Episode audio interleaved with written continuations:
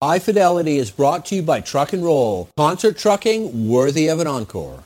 So here we are, Genevieve, back with one we've been talking about for a while, right? For a while, since the beginning of High Fidelity, Haute Fidelité, it seemed like kind of the dream scenario would be to have this person show up, right? French, We- English, but just so defining of a kind of Montreal musical culture. no? Yes, we love Martha Wainwright, and and she is so inspiring.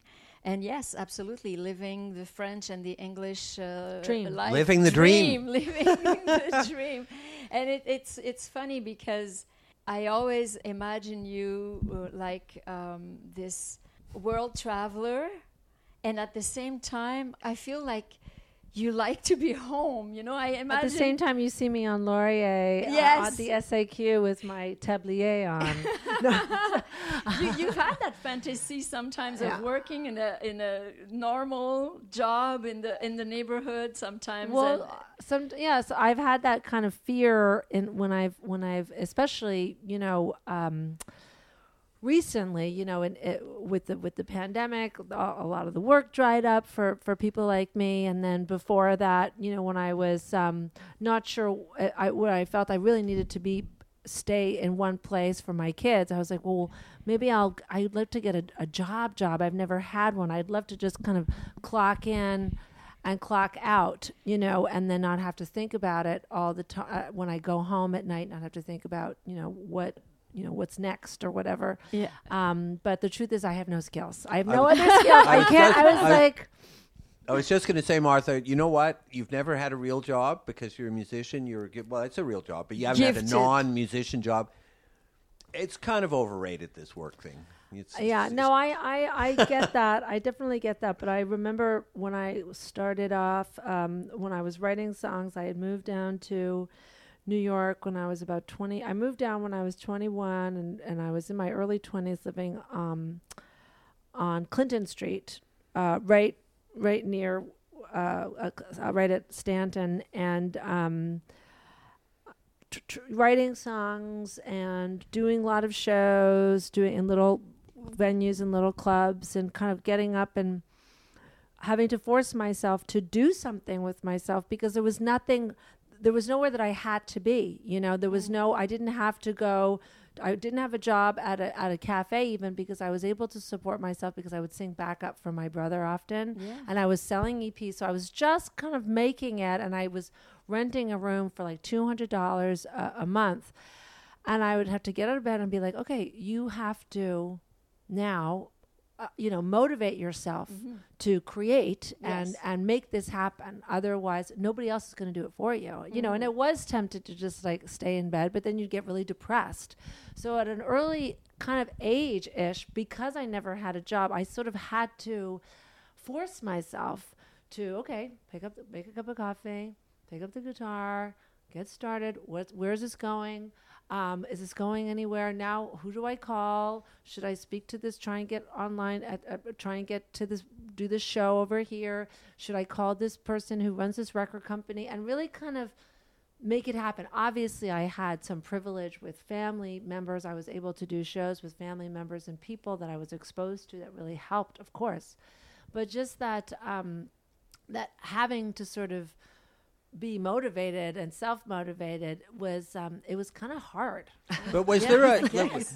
It, it sounds like you so is a kind of creative angst. Do you wake up? I mean, maybe even more back then with an angst like I have to get this done. I you know I I want to make it happen and and also because honestly, I mean, you've got your your your you've got parents who were very successful. You also had a brother who was a you know kind of I was being watched. I felt like not watched by, by the world or them, but I felt like I kind of owed it to to everybody who believed in me to to to um, pre- present something good. And I took many years to make a, my first record. I did. I made EPs and wrote a lot of songs and played a lot of gigs, but I took a long time to make a record. And I feel like a lot of people were sort of waiting for that record. Um, and we're kind of like, what you know, what is she gonna finally do? Because I, you know, was pretty kind of, um, you know, a little bit of a, a, a fuck up in a way. You know, I would like I was hanging out a lot and and partying a lot and and uh, you know, I talk about it in, in, in, in the book a lot. You know, whenever there was like important people in the audience, I'd kind of like get stoned and do a crappy show. And then when there was like no one in the audience, it would be like amazing. You know, like, and I get, it would be like, what am I doing? Why am I doing? Yeah, exactly. A lot of self sabotage, you know, and then finally I was like, I gotta like kind of shit or get off the pot. Was you know? was there a moment? Was there like? Do you see a turning point, like a song or a thing that, or a moment or a show or something? Well, I, I think that I think it was a it was a it was a period. You know, I was hanging out a lot in the in the in Williamsburg in the East Village. I was hanging with the fast crowd. I was taking drugs. Some of them were pretty hard drugs.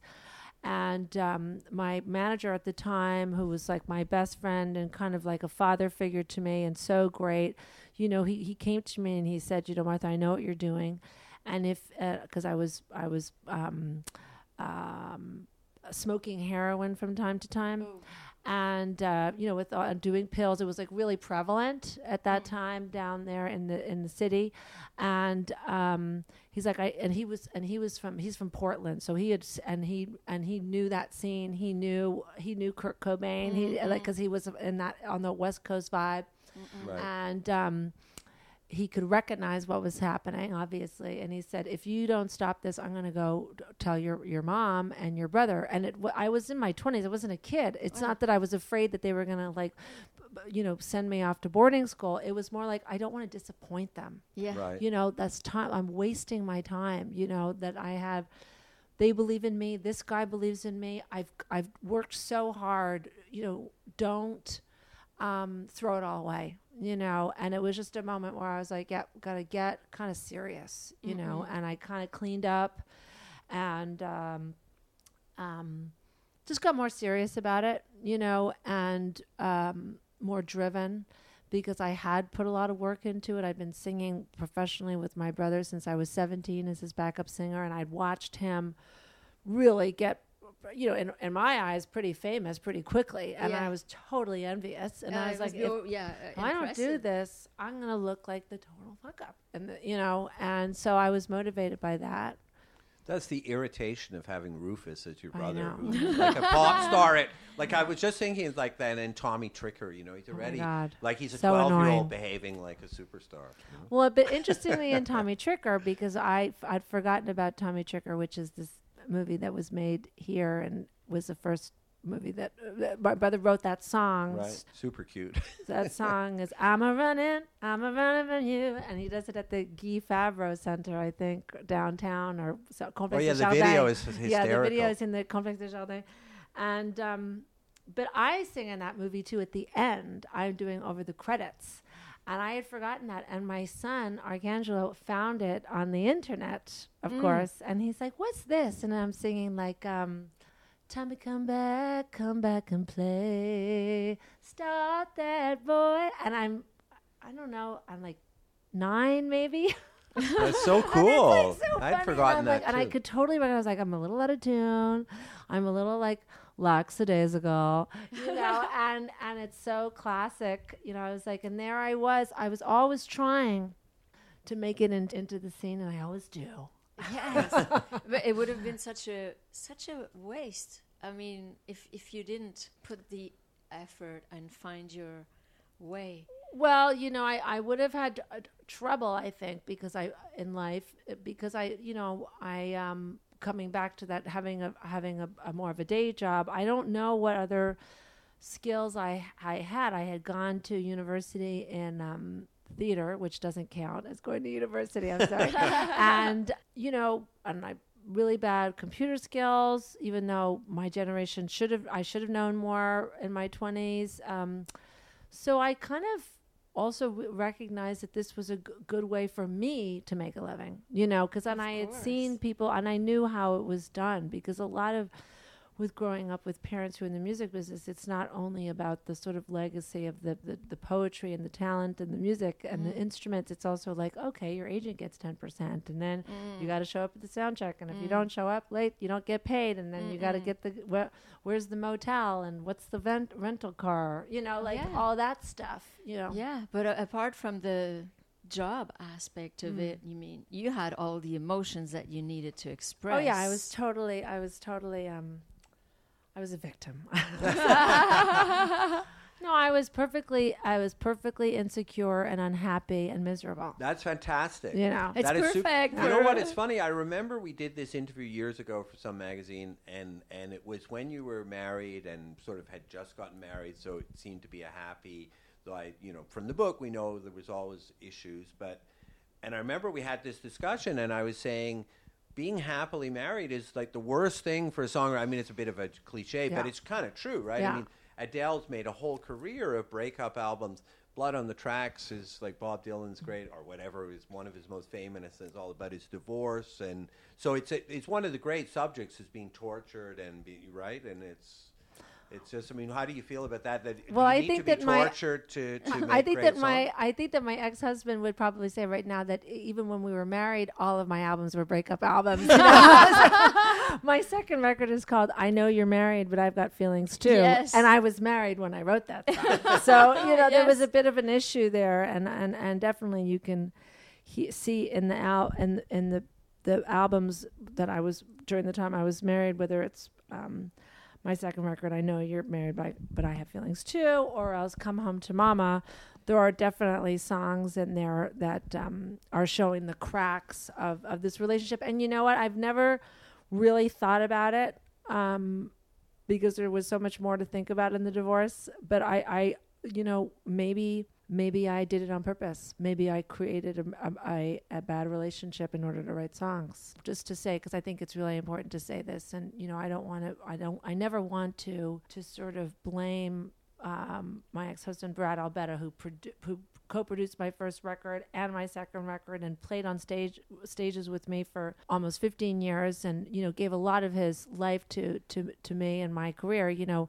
Um, and as, as a musical, a brilliant uh, bass player, you know, th- there was a lot of love there, and there was a lot of tumultuous uh, stuff that came from both of us, you know. But I will say that it, it did um, allow for me to to write songs, you know, and so. Well, it, it is so interesting that with your most recent album, it's it, it you could say it's a breakup album in some ways, but it's also about coming out of a very difficult thing and you know still believing in the power of love, to quote Celine Dion. Exactly, or or the or love will be reborn, which is the title of the record. You know, I mean, not to take anything away from Celine No, Dion. no, the- you know, but I mean the the um, love will be reborn, which was you know r- this record that came out in early in 2021. You know, is a r- record where basically half the songs are about this kind of really difficult d- divorce, which it was really a doozy and uh, you know missing my kids and and and sort of this the, the pain of that as being the hardest thing I've I've ever gone through w- worse than you know um, even losing my mom when I was 33 and having a child who was really premature all both very stressful things but just the divorce was even was darker. And um but you know um it's actually a kind of a bright record because there's also you can see uh, uh, you can see the hints of sort of a freedom of and a, and a realization of a woman in her mid 40s sort of feeling better than she ever has about herself you know and partially because of a, a new relationship that seems much more loving and caring and positive. And you know just also just aging and being happy with not being a a um, really upset insecure young person who's really um, lost, but being kind of more grounded than ever before. So maybe the, maybe the next album is going to be terribly boring.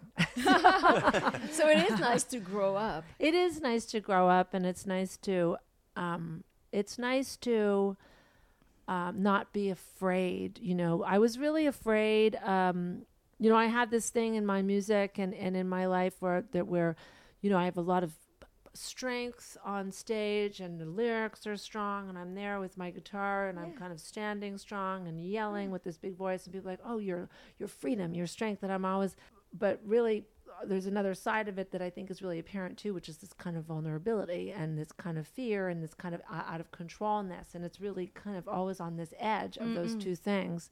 And um uh, but the but the music and the act of, of of being able to sing the music, of being able to get in the car and grab the guitar and, and, a, and a box of CDs and go play the song, and and have two hours with an audience where, where I'm in control and they feel good and comfortable and and we have this experience together. Those are the things that really strengthen, you know, the the the that strength that make me feel like I can keep going. You know what I mean? But in, in, in the book, it's interesting that you really reveal that vulnerability, particularly in your early career, both uh, in your emotional life too, right? You're talking about a lot of relationships that were Yeah. difficult, but also even musically, right? That you you've kind of felt like you didn't have you, you weren't even sure if you could get your place in this world. Yeah. I mean, did it kind of because you seem like in a great place now? Did was it kind of in a sense liberating to write about that and put that down on the page and Well, it was good to. It was interesting to go back and listen to some of the music, some of the EPs in particular, that that were made before my first record, and to you know say you know it was really not. It was really pretty good. You know what I mean? It was. It's not great, but it's not. It's really pretty good. You know, and I wasn't so bad, and I wasn't. You know. As um, you know, I wasn't ugly. I thought I was so ugly, and I thought, you know, and and I think that these are sometimes things that maybe women in particular realize later. You know, when they look back on themselves and they didn't like themselves when they were young, and then they go, you know, I wasn't, you know, I was, I shouldn't have been so hard on myself. You know, and um, that was a good experience to kind of see it in a different light, you know, and to um, kind of, um, but you know, there was I had some pride in being able to go back and, and do that, you know, and the ri- writing the book was really um, the hardest thing I've ever done because I'm not a writer and and uh, writers. I mean, I'm not a bad writer. Well, you're a good writer. Apparently, You're a I'm good, a good writer. storyteller. And I think the reason that I was asked to write the book is because a lot of musicians are asked to write the book because of some some successes in books written by musicians, you know, and so people are trying that. But I had written some op-eds for a newspaper in, in the UK, and I think that people felt that I I can write, you know, so I could do it in my own by my own pen. I penned it myself, so that was good. But I had no discipline as writers do, you know, no um, daily. You know, writers sit and they write for you know three, four, five, six, seven hours a day, and, Yeah. and I had n- none of that. So it, it that was really hard to get it done. Was well, hard. well, and I think that it's it's you know when when because there is a whole thing of books by by songwriters, singer song singers and singer songwriters, Yes. and and it's not obvious, right? Like you know, I, if I think of like the absolute best ones, like the Bob Dylan book and the Patti Smith. Yeah. But that's like the exception is because you write songs and writing songs, and I'm you know I'm assuming They're it's completely different compared to writing 200 pages. Yeah, and everyone's going to be interested in whatever Bob Dylan writes too. You know, Right. so he's writing it like he's like it's amazing. I love it. You know, and he's right. And I remember he called me once when he was writing that book, which was kind of an incredible thing. Wow. And um, and he, you can you know you can you can hear him. You know, you can see that he's written it. Kind of stream of conscience. I don't think there was an editor going like, ah, you know, da, da, da. It, it doesn't, you know. Whereas my book, it had to like have a beginning, but it, it it had to be sort of like make sense to people. You know, there had to be structured. Yeah. And then the Patti Smith book, that took her 10 years to write that book. Oh, really? I didn't realize I- that. I- f- that's what I heard. Maybe that's not correct, but you know, it's hard. yeah. you know, like I mean, it's And hard. life and, and she happens. also wrote about a very short period and a very specific thing. And there are also people who everyone's interested in. I mean, if they take a, a crap, everybody's Yeah. gonna want, to, you know, like. Whereas I'm in my, I started writing it when I was 38 years old, so that's not a normal time to write a memoir. You know, I'm not. um you know Neil Young, where I'm going to say like, you know, uh, on my album, blah blah, this guy played, and was going to like, oh my god, he's talking about this song, you know. so it was like, what are they? What am I going to say? Write about? People want to know about, you know, my family. I get that, and they know that I probably met some cool people. You Oh, know what. I mean? And Oh, they and they probably want to know about my experience as a a woman in the music business. You know, so I was like, that's probably what I'm going to have to write about. Yeah. I feel that, I mean, you came back to Montreal. You've been living here uh, for the past uh, years already. It feels like you needed anchors, like you came back to the house where you grew up. You've also opened a, a cafe, a bar, uh, Ursa. That's another anchor. That's uh, like another place that keeps you here in the city. Your kids go to school here. It, it feels like you needed anchors. Is, is that how it feels? I think absolutely. You know, I was living in um, um, Brooklyn with with Brad and and my first son Arcangelo, and then you know my mother had died. I was working a lot. I wanted to have another child. I felt that in New York, I wasn't, um, although I had a lot of friends and great people around me, my family wasn't really around. Although my brother and my sister lived there, they were always on the road, and my dad too, working constantly. And so I felt it was a time to come home. I had inherited this this house, you know, when my mom died on on Cab, and I knew that it was filled with stuff from my from my youth and Rufus's youth and our teenage years, and I had to kind of deal with it. I had to go back and deal with this stuff, you know. And I went back, and there's all these pictures of Kate and all these recordings of Kate and Anna and these poses, posters and this stuff and all this crap from the beginning of Rufus's career and my career, and it was like a mess. And I was like, I have to kind of face this stuff, throw some of it out, organize it, get clean it out, you know, create a home for my for my kids. I want them to have Canadian citizenship. I want them to s- learn how to speak French if I can. And I wasn't I wasn't sure what was going to happen, but I did really want that um, anchor, as you say. I started seeing my cousins again. We would go and play hockey and in the parks at nighttime. We were, you know, making dinners at home. It just was like, yes, I needed to return to something, uh, some home life, you know, and it made sense to stay.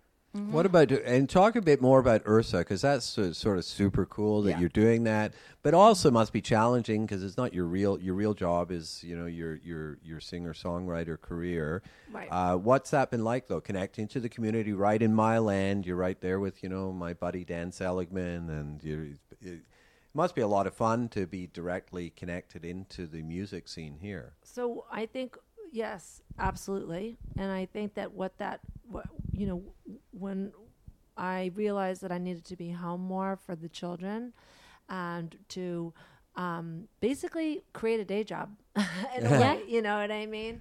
Uh, because I was like, I don't know what's gonna happen. I don't know what's gonna happen. What you know, where where am I gonna tour? Am I gonna be able to tour?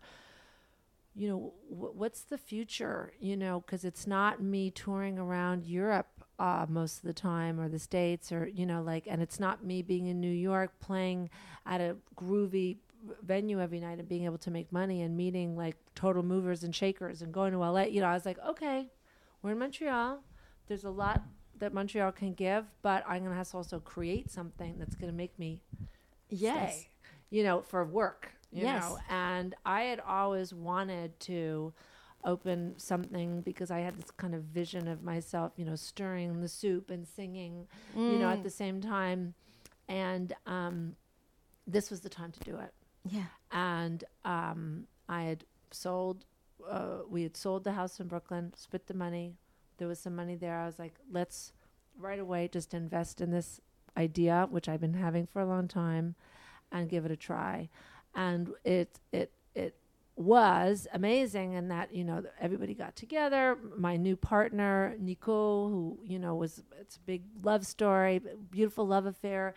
You know, moved up here to to live with me and my kids, and we you know uh, pulled up our sleeves and created this incredible space with my cousins and friends and family, and you know really really did um, I think some incredible stuff. We started doing shows, and I think it was really appreciated in the neighborhood. And then, you know, nine months later, the pandemic hit, and we were shut down. Which at first I was relieved for because I was like a little bit tired, you know. But then after like a month, I was like, oh, okay, we're no, we're not opening again. You know, this is not a four week, two week closure. So you did some of that fun stuff, like Yeah. sort of, uh, you know, Oh, we- we singing did sur le singing on the balcony. That was awesome. And then we were able to do stuff over the summers outside at, Yeah. at Ursa, but then we weren't able because we couldn't get the permit. And, you know, the city and their permits, like, these guys are fucking assholes. Anyways, so, you know, um, the bureaucracy is like ridiculous. And so I was like, but now we're we're opening up again. We're starting again. You know, and it's a little harder. Yeah. The second now it's actually the third time because Yeah. we, you know, but but we're gonna try again. And the feeling of being part of the Montreal music community f- feels important. Well, I th- I mean it was a, a, a reawakening of you know loving music again. You know, Yeah. we were having my my friend um, Justin. Uh, Oliver, who came from, he, he actually had moved over here from Toronto and he ran a, a venue called the Holy Oak in Toronto, which is a very cool venue. And he just has incredible music taste. And he would just go online and find these bands that were totally underground, young, different, and have them come play. And I was like discovering music, you know, and then discuss, and then people would write to us and say, "Can I come play?" And I was like, got to ch- finally kind of reconnect with with the music scene that that I didn't really know anything about, you mm-hmm. know. So that was really, really has been really remarkable, and also to see kind of see young young artists coming and playing, and I kind of can watch them or watch a few songs, and it feels really good to to know that it's happening. I think that from what I understand, there's not a lot of places in Montreal left to do that. You know, exactly. Well, and I think exactly. the, the the pandemic, obviously, you know, like I know Casa, the the future, everything seems in doubt. You know, I mean, it's it's uh, been so rough. Well, for those these guys have had to consider the bottom line, and the problem is that I have not considered the bottom line. right. So that's the mistake I've made. You know, I've said the bottom line being um, the financial aspect of it. But, so I imagine. so I guess right now I'm going to be up against that. So this year, I'm imagining with like apparently one can only hope that wave number 85 is not coming. That you'll be out on the road. How? What? What are your feelings about getting back out and doing what you know really what musicians do, which Yeah, is what I play live? I mean, how do you feel about coming back to that? I am totally excited. I have to. I have to say, I really was quite lucky in that the record came out in last summer in 2021, and I was able to play in these little odd pockets where the, Right. where it was. I, I was like in. I was actually in Holland in August, and I played the UK in September because they were opened, and I played some dates in the US and Canada in October and November. So I was actually able to do some touring, and then of course we shut down again. So we're going to do that again, and I am extremely excited about it because it is, um, you know, for me as an artist, if I don't go out and play, it people forget me. You know, I'm not on Instagram all the time, and you know, taking pictures of what I'm having for lunch, and like, you know, I'm not trend setting, and you know, I'm, I'm not like I'm not. Your I'm manager not tweeting. didn't tell you you have to do that. Well, he does that. So, you know, um, but I'm meaning to say that I think my audience and the type of artist that I am, is really about playing. Playing live. But you also show. seem to really live for the stage too. I mean, I Yeah. saw that concert at Outremont. You're just you talk a lot, I and do. you're uh, yeah. It makes more sense for me to to write songs, these songs that are incredibly kind of personal and revealing, and to go into the studio and spend thousands of dollars to re- to to record them with great musicians and. The only way that it, any of it makes sense is if I go out and play that, play it, Mm. and get a check. You know, otherwise, what what am I doing? Mm-mm. well, just say it, it- it's. I don't know. Is that crazy to say? Well, no, because it just seems to me that like you know, because we you know as consumers spend a lot of time listening to the to albums created Yes. by artists, but. It just seems for most artists, at the end of the day, what they really live for. You know, we mentioned the Bob connection Dylan. with I mean, audience. you know, and they call his thing the never-ending tour. Like, That's all Yeah. he does, right? Yeah. So that's what musicians do at the end of the day. Is Connection, d- direct It's, connection I think with it's the a audience. di- direct connection with the audience. I mean, I love recording and making albums, but that's in that moment. And then, you know, I'm glad to hear that some people are are still buying records and listening, and I hope that that's the case. You know, and mm. I and I and I, you know. Uh, and the, one of the reasons for touring is to get people to buy the record and listen to them. uh, Yes. to listen to these songs that were recorded, I think, really beautifully and and and artistically. So, you know they're connected but certainly you know for for a singer songwriter who can do the songs with just a guitar yes. it really is about about uh, going out and playing Yeah. On the road. on the road Yes. Thank you, Martha. thanks a lot. Thank, Thank you you. so much.